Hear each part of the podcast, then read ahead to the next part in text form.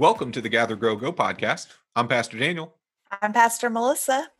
And today, as we continue in these carols of Advent, we are joined by yet one more special guest.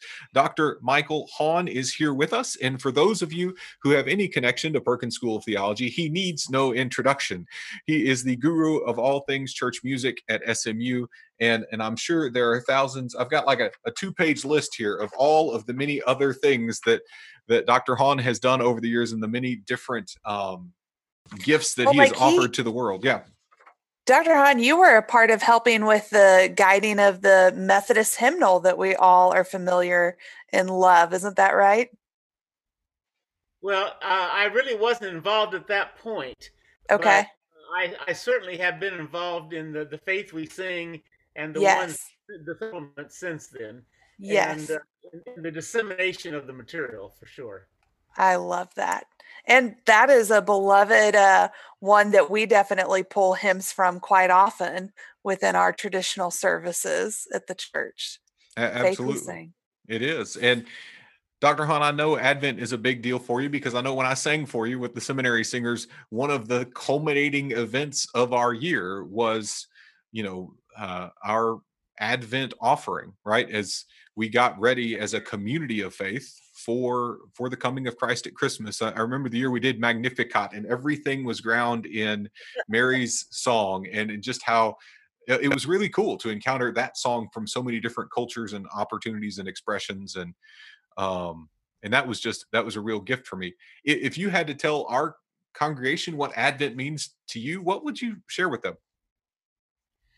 I think that you know the the, the easy word is often said waiting but mm. if you go back to the Hebrew, it's really uh, the word in Hebrew is much more powerful than that and, nuanced. It's a combination of waiting, longing, and hoping. Uh, mm. in Spanish, uh, esperando means to wait and to hope. We have two different words for it, but in Hebrew is more like the Spanish in that you have waiting and hoping uh, together. Uh, so I, I think that would be especially appropriate this season uh, mm-hmm. we've been waiting for last nine months for this uh, COVID. yeah. Get, and it's not going to be done. You know, we've gone through a full gestation period uh, with with COVID, and it's it's still growing. Uh, but yeah. we still live in hope, and so I, I think that uh, that would be where I would would see it right now. Mm. We, uh, my husband and I, have a friend who, um, she became pregnant very early into the pandemic and this past sunday they gave birth to their child and there was something very confusing as we're used to seeing her face um, quite regularly that we did not get to see during all this but there was something very beautiful about even in the midst of all the craziness that covid has been that there can still th- be things like infant babies born and the beauty mm. and hope and waiting and longing that they contain all in sweet little faces. For sure. Absolutely. As as we record this, we are two days short of my little baby Harper's first month birthday. Is that count as being one? I don't know if we have yeah. birthdays on one, one month, but right. right. Hey, we slept like four hours at a time last night, so life is really, really good. Um, and, and, so I might actually make some sense today. It's a real gift. But uh, Dr. Hawn, I was wondering, we've asked each one of our special guests in this season to share with us a an Advent carol or hymn that speaks to their soul and and to help maybe introduce us to it and unpack it and understand it a little bit more. You shared with us that yours is Carol of Epiphany, which is number 2094 in the faith we sing. So you are on brand you're keeping with the thing that you helped gather together. So uh, that is a real good gift. Can you tell us a little bit about it? Introduce us to it. Well it's interesting because in the history of the church uh, actually uh, uh christmas and epiphany uh, was the was the first part of the celebration. Christmas being rather late it wasn't until the fourth century when they uh, they got excited about uh, was Jesus uh, fully human or fully divine? Mm-hmm. And so that's when the Christmas came about. The Eastern Church still doesn't celebrate Advent. So the first major season was much more around Epiphany. Uh, okay. And they all kind of slide uh, slide into each other. We kind of, we tend to conflate them a little bit because we uh, in our minds maybe uh, uh, we're not quite clear, but we tend to have the shepherds and the wise men all showing up on the same night.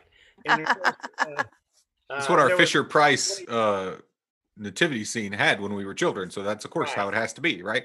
Exactly. And then I think we also maybe we're becoming more aware of it than we used to, but the the flood in Egypt really gets left out of the story. And yeah. for so many people that uh, these days live uh, in a constant state of migrating from one place to another because of political circumstances, because of economics, because of uh, uh changes in climate.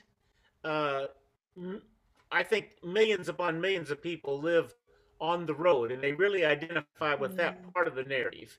Yeah. And so, um, uh, one of the traditional carols that people will sing uh, a little bit later, oftentimes, is "We Three Kings of Orient Are," mm. uh, yes. and of course, it picks up in the a brief biblical description. There were three gifts. We don't know how many magi there were, but there were three gifts, so it makes it convenient. We like to work in threes and then uh, as the uh, the uh, carol would be or hymn would be sung, you often have uh, sometimes the congregation will have different persons assume the role, and then the congregation uh, join in the end.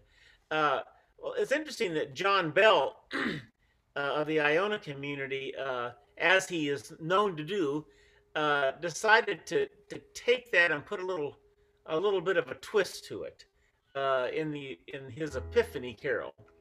Uh, I think one of the things that I've seen in many more recent uh, Christmas hymns, I would tend to call them, is that uh, they're trying to look at at the uh, context of uh, the nativity from from the underside, from mm-hmm. the poor, and from seeing, for example, uh, Christ, uh, kind of a Matthew twi- uh, 25 meets Christmas, seeing Christ mm. in the stranger, seeing Christ yeah. in the poor, yeah. Uh, that kind of thing. And there's quite a few on that. This one would pick up on that as well. Uh, in true uh, John Bell fashion, he's he's not a sentimental kind of guy. As a matter of fact, he he's the opposite of that. He likes to tell it straight, and he's not afraid to use language that isn't churchy. Mm. Uh, so you're going to hear in this particular carol uh, a parallel structure. So there are three individuals who are looking for, uh, they're looking for a Christ. It's not named in that such a, a specific way until the very end uh, of it. So he keeps us a little bit in suspense, but they're looking for this one. And uh, they look in the, the places of, of modern society says, well, it must be among the rich folks that mm. dress well. Yeah. Uh, or he must be in, in a place of safety and security, a little baby after all. Or he must be uh, where the famous are with spotlights. Mm-hmm. Um, uh, so he he brings uh, he brings the uh, the narrative into the 21st century uh, in that regard, and then pulls it together uh, so maybe we can uh, I'll kind of uh, sing a stanza and walk through it a little bit uh, since we don't have it before us. It's designed to be sung with three different people. And well, knowing you have two singing people present on this podcast. I am not one of them. individuals that would sing solos at these points. And and so uh, you know, one time when I did it, they came from different places in the sanctuary Mm-hmm. And since the gender wasn't specified, I had young, old, you know, male, female, uh, breaking all the stereotypes mm-hmm. uh, of We Three Kings, which he really wants you to have in the back of your mind because then that uh, sets up the the contrast that he's trying to get across. Mm. We we often talk about um, uh, you know Christmas and Christ, the the paradox of, of the of the God of the universe being born in a in a manger. Hmm. But our Christmas cards and so many of our traditions have turned that uh, that manger scene into a little, uh, you know, kind of a quaint little rural B and B. Um, yep. The hay smells just oh, really kind of kind of sweet, and then it's amazing how the cows and the doves are, are cooing and, and mooing in harmony. Right. Uh, and uh, you know, you said, "Well, gosh, I think I could, I could probably a little lantern there to keep it warm. I think I like that kind of place." Uh, when in fact we know in our minds that wasn't the case. Mm-hmm. Uh, well, John John would want to dispel any of those kinds of That's right. Uh, ideas, and I think in a world we live in today, especially with what many people are going to be facing this particular um, this particular Advent and Christmas, uh, this may be a bit of comfort. This this is a real, real God uh, in the most unlikely places, uh, doing uh, the work of redemption. And so uh, he starts off with a little a little melody that turns into an interlude, which is really helpful because you need something between each of these stanzas to process what you've just encountered. Mm. So he always starts with in a, in a very parallel structure. I saw him, but I found him in, in the opposite place. Mm. So here's the first stanza. So the, the first voice is singing.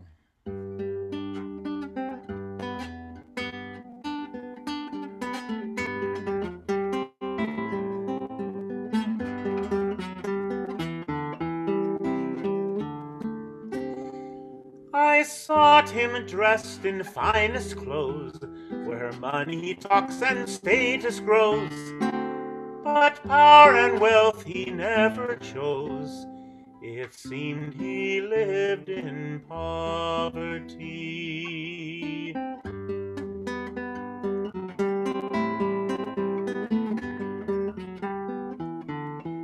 And the second voice comes in from a different place. I sought him in the safest place, remote from crime or cheap disgrace. But safety never knew his face.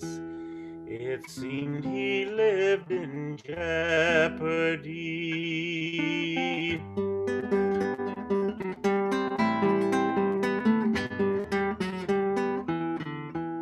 Then a third voice comes in.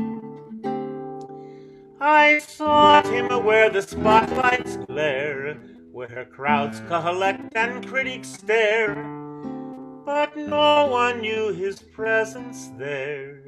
It seemed he lived in obscurity.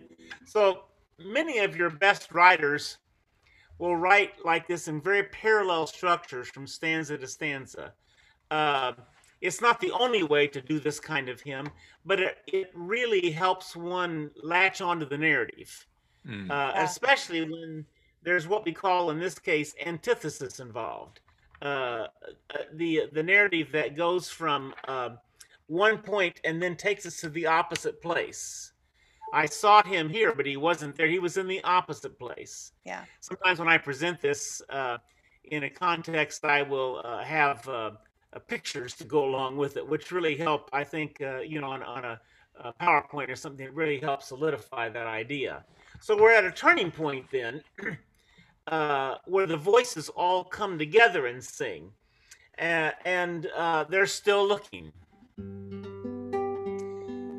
Then in the streets we heard the word that seemed for all the world absurd that those who could no gifts afford were entertaining Christ the Lord.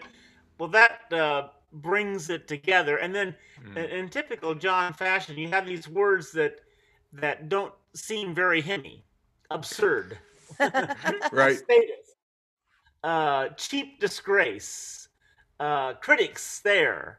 Um, that that are I think very uh, meaningfully jarring mm. out of our complacency. Um, one of the things that I think we're dealing with now is we're learning uh, a different kind of ecclesiology. We're gathered yet scattered. Yeah. Mm.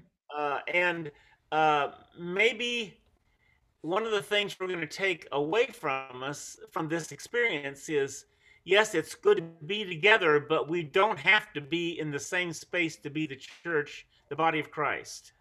Mm. Absolutely. Uh, and uh, as a matter of fact, I would say if we our only goal was to return to what it was, that's nostalgia, and the church has never functioned well with just nostalgia. I'm sorry I've gone to preaching here. But... Hey, that's all right. That's all right. you, you, haven't made it to meddling yet, so we're okay. Uh, I can do that. Yeah. Uh, and so, and so then one of the difficulties in any hymn, like a play, right, is how do you bring it to a close? Mm. And there are many ways to bring uh, this kind of a stanza uh, hymn to a close. One of the classic ways is to make it a, a Trinitarian statement. You know, uh, yeah. Let all uh, let's see. I'm trying to think. Uh, all praise and thanks to God, the Father now be given, the Son and Spirit mm-hmm. reigns, etc. That kind of a statement. Another kind of um, uh, a way to end end one would be uh, with a call to discipleship right. or a prayer, and yeah. you'll often find imperative verbs that mm. uh, pull you into the narrative. Uh, well, uh, in this particular one, what I was he... waiting for the but that was coming on the midst yeah. of this. What did John do? and so uh, he does something. Um, I, I, know John personally for uh, quite a few years, and I know his work well. And and uh, not many are capable of pulling off what he does in this particular one. And I, I don't want to give it away. I think it'll speak for itself. I just have to warn you, I've sung this I don't know how many times, and I still get a little choky on that last line. I'll try to hold mm. it together for you all, but I think you'll get the idea. So all the characters are singing together.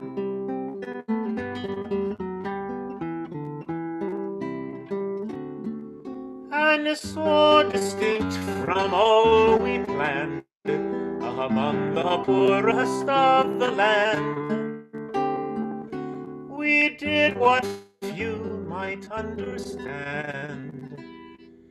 We touch God in a baby's hand.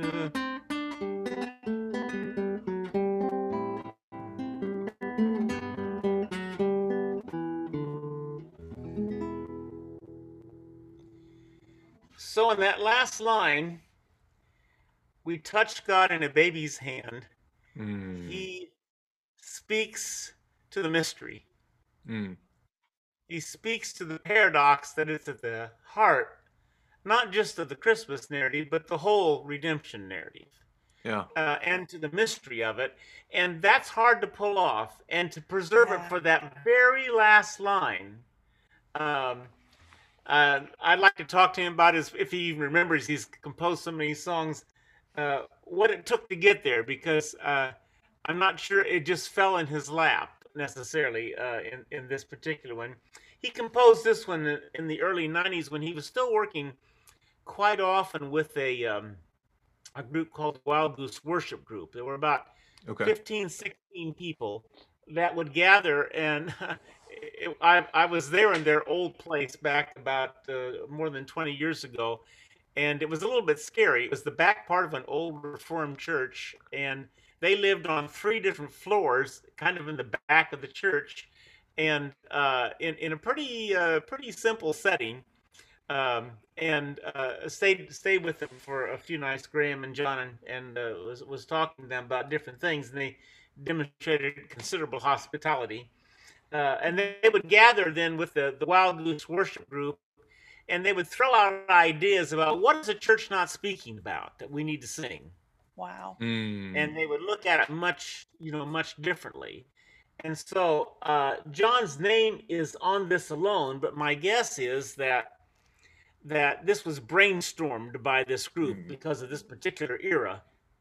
Yeah. And good question to ask of what does the church need to hear what yeah. needs to be spoken and and the the context in which they were speaking uh, is a what what john would say very often a recalcitrant church uh, a, a, skeptical church as a matter yeah. of fact uh, the building they were in probably was uh, fairly uh, unoccupied except for a little bit during the week and and even on sunday wasn't even that full and mm. so they may have used it more than, the actual than the actual church, church that was happening.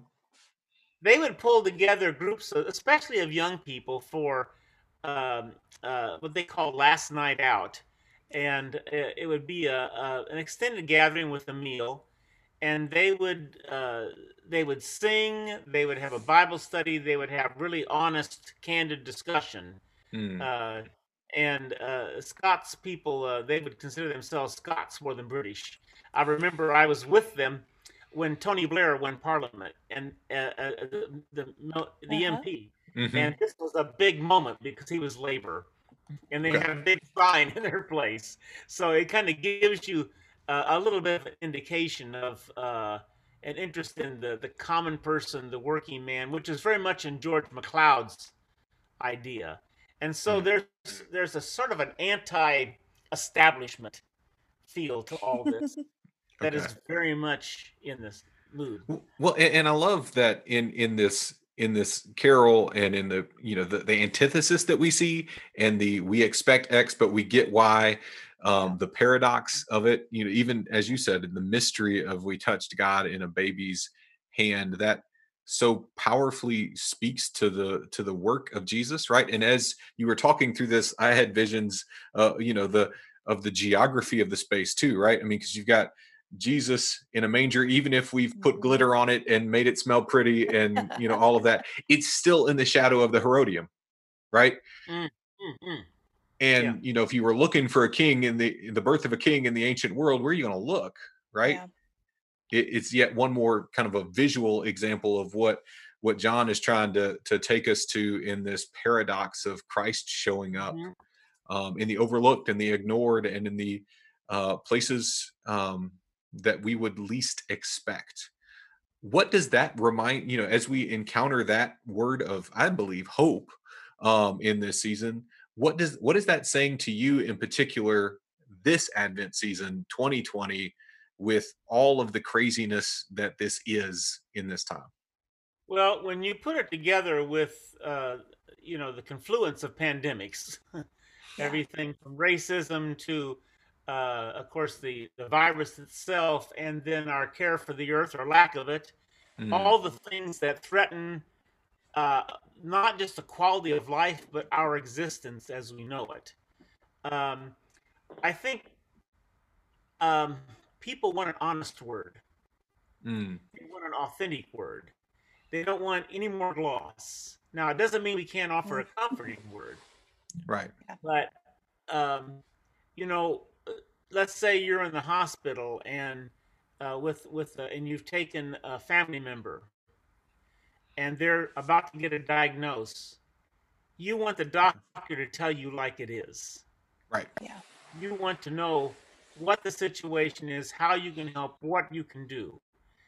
Uh, for me it says that that folks don't want us if a church is going to have validity after this is over they don't want business as usual. Mm. They want a real word from us of hope, and they want us to do something. And I, I think they want us to they want us to make the structures more permeable in that yes we come to a space but it's it's a space in which we leave to share in the world and we're we're going out the door is as important or more important than coming in the door yeah mm, uh, yeah yeah who has access to our space? Who uh, who's up front? Um, are we really moving beyond? You've got to be old and white and male to be in charge of anything. uh, I got gray hair on my goatee. That you know, as it. a 36 year old, it, it's helpful. Uh, no, duty. But I, I think it's. I, I think there's going to be a, a, a real cry for uh, I hope it's not an overused word, but an authentic, real mm. word, a yeah. word from the Lord. And um, if if uh, if we're detected as having just the trappings mm. of it, mm-hmm. uh, if we're detected as um, how should I say it? Going through the motions or uh, saying churchly things now, I want to quickly say that uh, I, will be glad to sing "We Three Kings" too. Mm. Yeah, yeah, uh, yeah. maybe maybe what we need in addition to we three kings is uh one hymn every every Sunday that where we kind of say, "Oh, ouch." mm, yeah, the the role in our hymnody of the prayer of confession, right? The the yeah, yeah that kind of place and, of you know, I, would imagine that that it, uh, you would be quite comfortable preaching on a theme like this, or you might pray mm. about this. What yeah. is different that I'm asking is, can we actually put this in our voices and our breath and our bodies? Melissa, I can't help but be struck and, and would invite your reflections on this of how you know what Dr. Hawn is talking about. We locally have experienced it and kind of put into place most often in kind of our special, you know, the Ash Wednesday, the Maundy Thursday, Good Friday, the even our 11 p.m. Christmas Eve, right? That yeah. did not have a previous history and expectation to it, and so you know we could do a kind of combination of spoken word and modern hymnody, and you know this kind of there's no bulletin for this thing. You're just going to come in, sit and experience. You're going to hear voices from around the uh-huh. room, and um, and I know that those kind of invitations to in some th- some things that are deeply comforting, right? You know, mm-hmm. contextually comforting, but new expressions have have spoken to my soul even as we're trying to lead them. You know, yeah. and it's been good to us. I wonder what reflections you're having right now.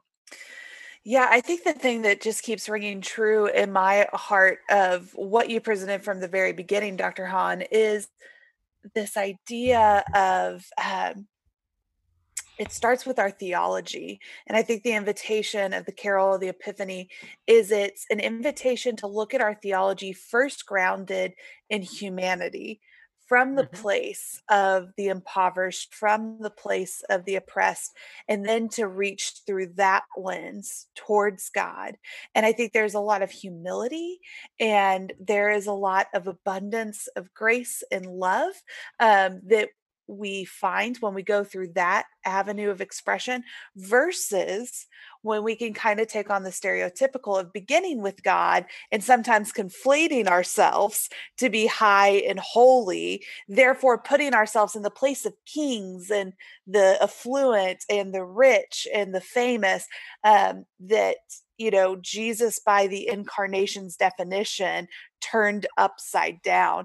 And i think sometimes we unintentionally right if we if we unintentionally go into advent we can put ourselves in the space of worshiping and practicing advent from the place of searching for christ in the perfumed manger rather than searching for christ in the baby's hand grasping our finger mm-hmm. um, so i've appreciated that and i can't help but be taken back to when i was in perkins and getting to be in the congregation, right? I was never a seminary singer, but there were still congregational moments that, of course, I sang out in the ways that um, that's really sticking with me. What you said, Dr. Hawn, about there is something powerful when we sing. There's something powerful about our breath and our body um, that gets involved when our theology connects in that space I think that space invites us to maybe hold on to it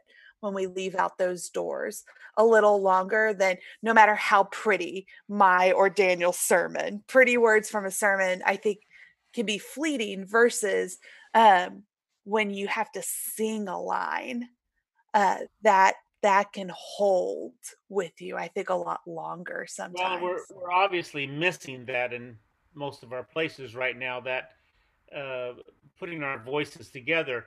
I I think though uh, one metaphor I've used goes back to uh, when I went to seminary 50 years ago, and uh, the uh, first one of the first classes I had was a class in congregational song hymnology, and my professor turned out to be a colleague and a good friend years later, and he had a very good way. He said, "You know, the question for the Christian is not do you have a voice." The, question for the Christian is do you have a song? Mm. Dr. Hawn, thank you so much for joining us today. My pleasure. Thank it's you. been a gift. And I love that you leave us with that. It, it's not do you have a voice, it's do you have a song? Because I think we can all have a song, whether we carry our tune in a 55 right. gallon drum uh, or or a bucket that is more nimble. Um, we can all have a song. And it's the song that sticks in our hearts and helps us on Tuesdays and on Thursdays right. on those days yeah. in between the liminal space of our standard week.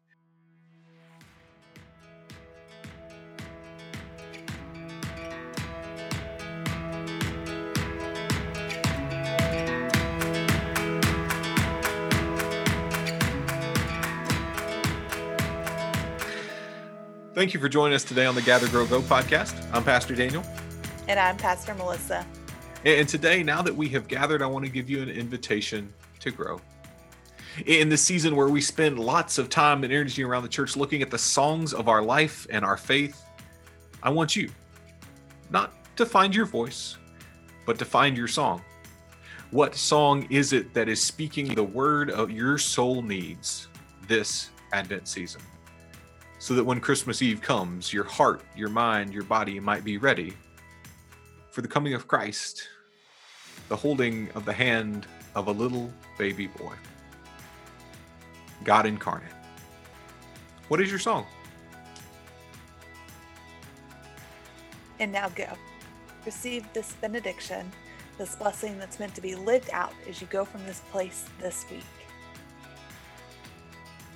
May you find God in the reverberations of song in your chest. May you find Christ in the warmth of good melody lines that fill your heart to overflowing. And may you find the Holy Spirit in the outpouring of melodies and lyrics that come to capture the hearts and imaginations of beloveds and strangers alike. May you go in peace to find God in Christ the incarnate this week. Amen. Amen.